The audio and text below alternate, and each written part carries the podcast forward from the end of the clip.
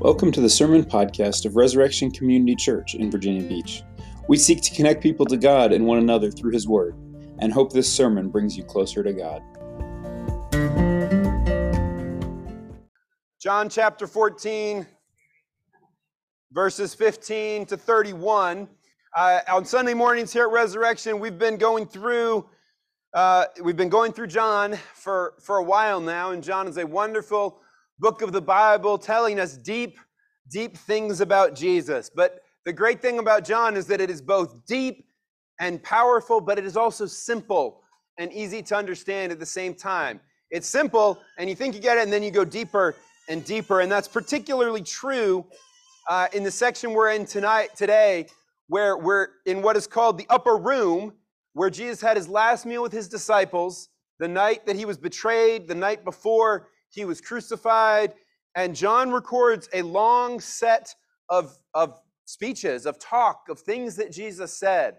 And so in these just 16 verses, we're going to find some densely packed, beautiful statements of Jesus. You may well hear and hear things that are familiar to you that you've heard before, and you say, oh, that's where that is. And so if you hear one of those things, I want you to think, oh, well, what, what is around that? What does Jesus really mean by that? And as you hear them, some of them will sound simple, like I give you peace. But to reflect on what, what does it take to get that? What is Jesus really saying? What does he really have for us this morning? So listen to John chapter 14, verses 15 to 31. If you love me, you will keep my commandments. And I will ask the Father, and he will give you another helper to be with you forever, even the Spirit of truth, whom the world cannot receive, because it neither sees him nor knows him. You know him, for he dwells with you and will be in you. I will not leave you as orphans, I will come to you. Yet a little while, and the world will see me no more, but you will see me. Because I live, you also will live. In that day you will know that I am in my Father, and you in me, and I in you. Whoever has my commandments and keeps them, it, he it is who loves me. And he who loves me will be loved by my Father, and I will love him and manifest myself to him. Judas, not Iscariot, said to him, Lord, how is it that you will manifest yourself to us and not to the world? Jesus answered him, If anyone loves me, he will keep my word, and my Father will love him and we will come to him and make our home with him. Whoever does not love me does not keep my words, and the word that you hear is not mine, but the Father's who sent me. These things I have spoken to you while I am still with you. But the Helper, the Holy Spirit, whom the Father will send in my name, he will teach you all things and bring to your remembrance all that I have said to you. Peace I leave with you, my peace I give to you. Not as the world gives, do I give to you. Let not your hearts be troubled, neither let them be afraid. You heard me say to you, I am going away and I will come to you. If you loved me, you would have rejoiced, because I am going to the Father, for the Father is greater than I. And now I have told you before it takes place, so that when it does not take place, you may believe. I will no longer talk much with you, for the ruler of this world is coming. He has no claim on me but I do as the Father has commanded me, so that the world may know that I love the Father. Rise, let us go from here. Let's pray. Father, we thank you for your word. We thank you for all your many blessings to us. We thank you for these beautiful words that Jesus spoke so long ago for the comfort and encouragement and teaching of his disciples. We thank you that they are written down and preserved for us. That just as they were, as they were your word for them, that are your words for us today. We pray now that by the power of your Holy Spirit, you would take these words and sink them deep into our hearts, that they would not merely be information for our heads, but transformation for our lives, changing the way that we think, the way that we feel, the way that we live. We pray this in Jesus' name. Amen. So I brought I brought with me, I did bring my mystery bag, even though we have kids' time. Still try to bring a mystery bag.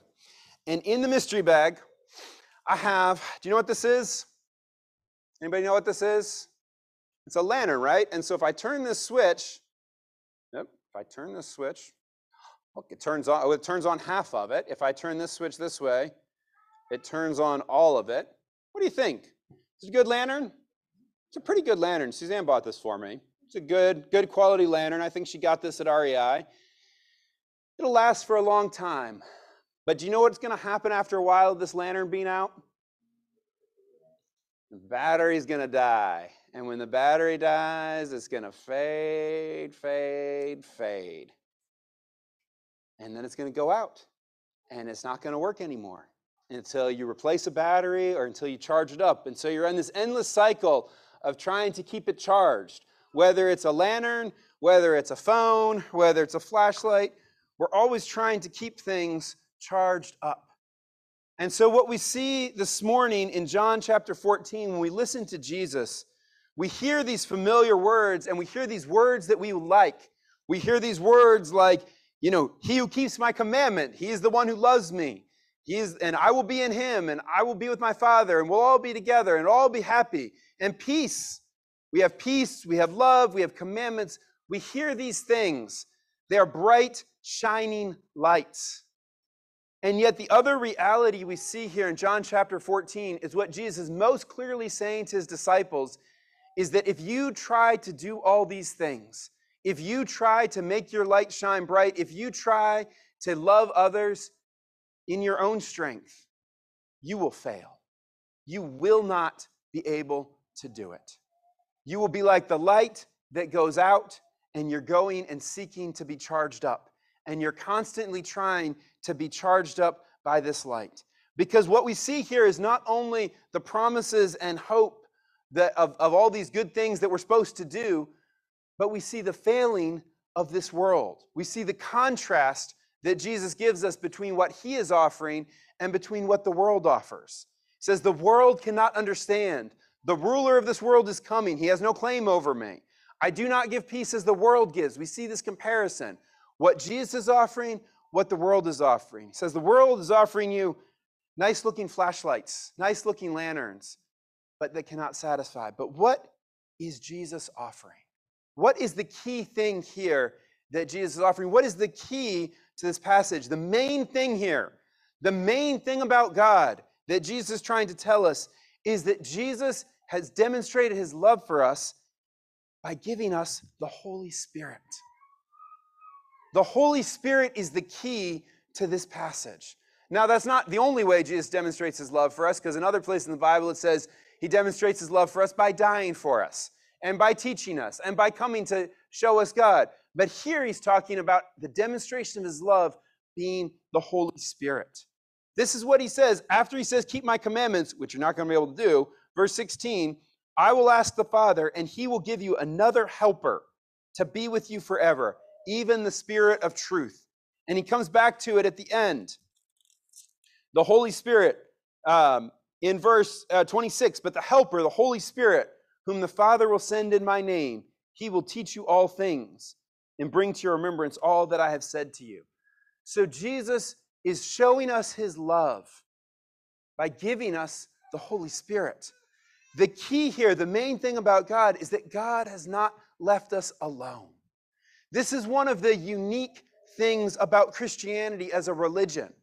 You know, when you think about what, it, what Christianity is as a religion, if you look at like philosophy of religion or comparing different religions, you can actually see there's, there's lots of things that are similar about all the religions of the world. You know, there's, there's moral laws, there's the golden rule, there's being kind to one another, there's living in community. There's even some, a few, where there's like ideas of self sacrifice and these kinds of things. But I, I could be wrong. But I don't know of any other religion in the world with any awareness of anything close to the Holy Spirit. That God Himself has not left us, but as a person, as a full person of God, He is here amongst us, giving us the strength, giving us the light, teaching us, guiding us. That we talk about Jesus and we say, Oh, I wish I could have a relationship with Jesus. I wish I was there when Jesus walked the earth. And what Jesus is telling us this morning is that He's here. He is here in the person of the Holy Spirit. And this is the demonstration of God's love for us that He has not left us alone. See, the disciples here, their, their problem is that they're troubled and afraid. That's our problem too. We're so often troubled and afraid. We're scared of what's going to happen. We're uncertain. And he's telling them, look, they should be troubled and afraid because he's leaving. That's why they're afraid. But he's not leaving them alone. That's his comfort, is that he is continuing to demonstrate his love by sending the Holy Spirit. The Holy Spirit is with them, the Holy Spirit is with us. God himself continues to reside with us. God himself continues to teach us. God himself continues to change us. So, what do we do? What do we do? If this is the main thing about God, that Jesus has given us the Holy Spirit as a demonstration of his love, as a comfort to be with us, as a teacher, as a helper, what are we supposed to do? And the fundamental thing is you look through this, the, the basic thing is simply to love God, to love him. Now, that's going to play out in different ways. That's going to play out in not being afraid, in obeying his commandments, in being content with what he has given you, in embracing that peace. But the fundamental thing is to love him. Verse 15, if you love me. This passage is all about love the love of God for his people, the love of Jesus for his people, that he will not abandon them, he will not leave us alone. And his call for us to love him back in mutual, forever love between us and God. And so, how, how then do we get that? How do we? So we say, okay, that's great. That's great. Jesus, God loves us. We love him. He's given us the Holy Spirit. But, but I still feel like, I still feel like I'm, I've got this lamp that is just almost going out here, just barely hanging on. How do we get this to stay on? Not just for a little bit of charge, but how do we get this? How do we get this plugged in so it will just stay on forever and ever? And Jesus here offers us three specific reminders that we'll go through very briefly. Three specific reminders to reinforce the demonstration of his love. And the key word here is real. He's offering us real peace, real power, and a real promise. If you, if you saw the, the sermon title this week on Facebook or on the website, it was The Promise and Power of Real Peace. But I put them in the opposite order here because we need to start with what we're looking for. And they actually are very real. Why real? Real peace, real power, real promise. They're real because they're different from what the world is offering. That's what is running throughout. The world is trying to offer you peace, trying to offer you power, trying to make you promises. And Jesus says, Let me give you the real power, the, the real peace, the real power, and the real promise. So, first, the real peace. This is verse 27. This is kind of the, the center of it, the central hope here. Verse 27 Peace I leave with you, my peace I give to you. It's beautiful, isn't it? Peace I leave to you, my peace I give you, but not as the world gives, do I give to you. Jesus gives us real peace. So, what's the difference between Jesus' real peace and the peace that the world offers? Well, let me tell you, let me tell you a story. Let me tell you a story about a house, a house in Atlanta, uh, a house that Suzanne and I bought in Atlanta. And this house, this first house we bought, we really didn't know what we were doing. Um, and we looked, we were living in St. Louis and we went to, we were moving to Atlanta. And so we go to buy a house. We're looking at Zillow and we're looking at houses and we see this house on Zillow. I found it there one night uh, after Suzanne was asleep and I found it and I left it up on my computer for her to see it. And it was this beautiful house, beautiful pictures, big open spaces, big backyard in our price range, close to the church where I was going to be working. We're like, that's the one. And uh, so I go and I visit a bunch of houses and I look at some other ones and I look at this one. I'm like, nope, this, this is the one. I know it. Well, that house, that house, it looked good, but here's what had happened on that house. Somebody had taken a house and they had flipped it. And when they flipped it, they put on new paint and they put on new cabinets. But you know what they didn't do? They didn't fix anything. And so behind the new paint and behind the new cabinets were all kinds of broken things. And so we move into this house, and, and Suzanne saw before I did as we were doing the final walkthrough. She's like, hey, these, there's like cracks on the wall. Like, is that a problem? And our realtor's like, no, no, it'll be fine. And uh, do you know why there's cracks on the wall? Because there's holes in the foundation. Why are there holes in the foundation? Because instead of filling it in with dirt, the people who built the house just threw construction debris in. And construction debris does not hold up a house as well as good solid dirt. And then we take a shower in the master shower, and look, there's water in the laundry room underneath the master shower. Did anybody fix it? No, why fix the shower? You can't see that when you're walking through. It turned out to be a great house. The Lord blessed us through it. But it reminds us that what the world is offering is a flipped house that looks good, but does not have a solid foundation. And when you start knocking on the walls, when you start putting holes in them, you're like, yeah, there's not much going on here. But Jesus offers real peace. It may not be as flashy as what the world offers sometimes. The paint may be peeling a little bit. The people in Jesus' church, a little bit messy, rough edges all around, right? But we're real people because we have real peace. That Jesus has said, I love my people and I forgive their sins and I will never let them go. That is where the real peace comes from. The real peace that Jesus offers comes from knowing that He will never let us go. See, that's the whole point here that the peace comes through the Holy Spirit, not just, oh, we've got some magical thoughts of peace from this mysterious force that's out there, but Jesus is with you. Jesus does not let you go.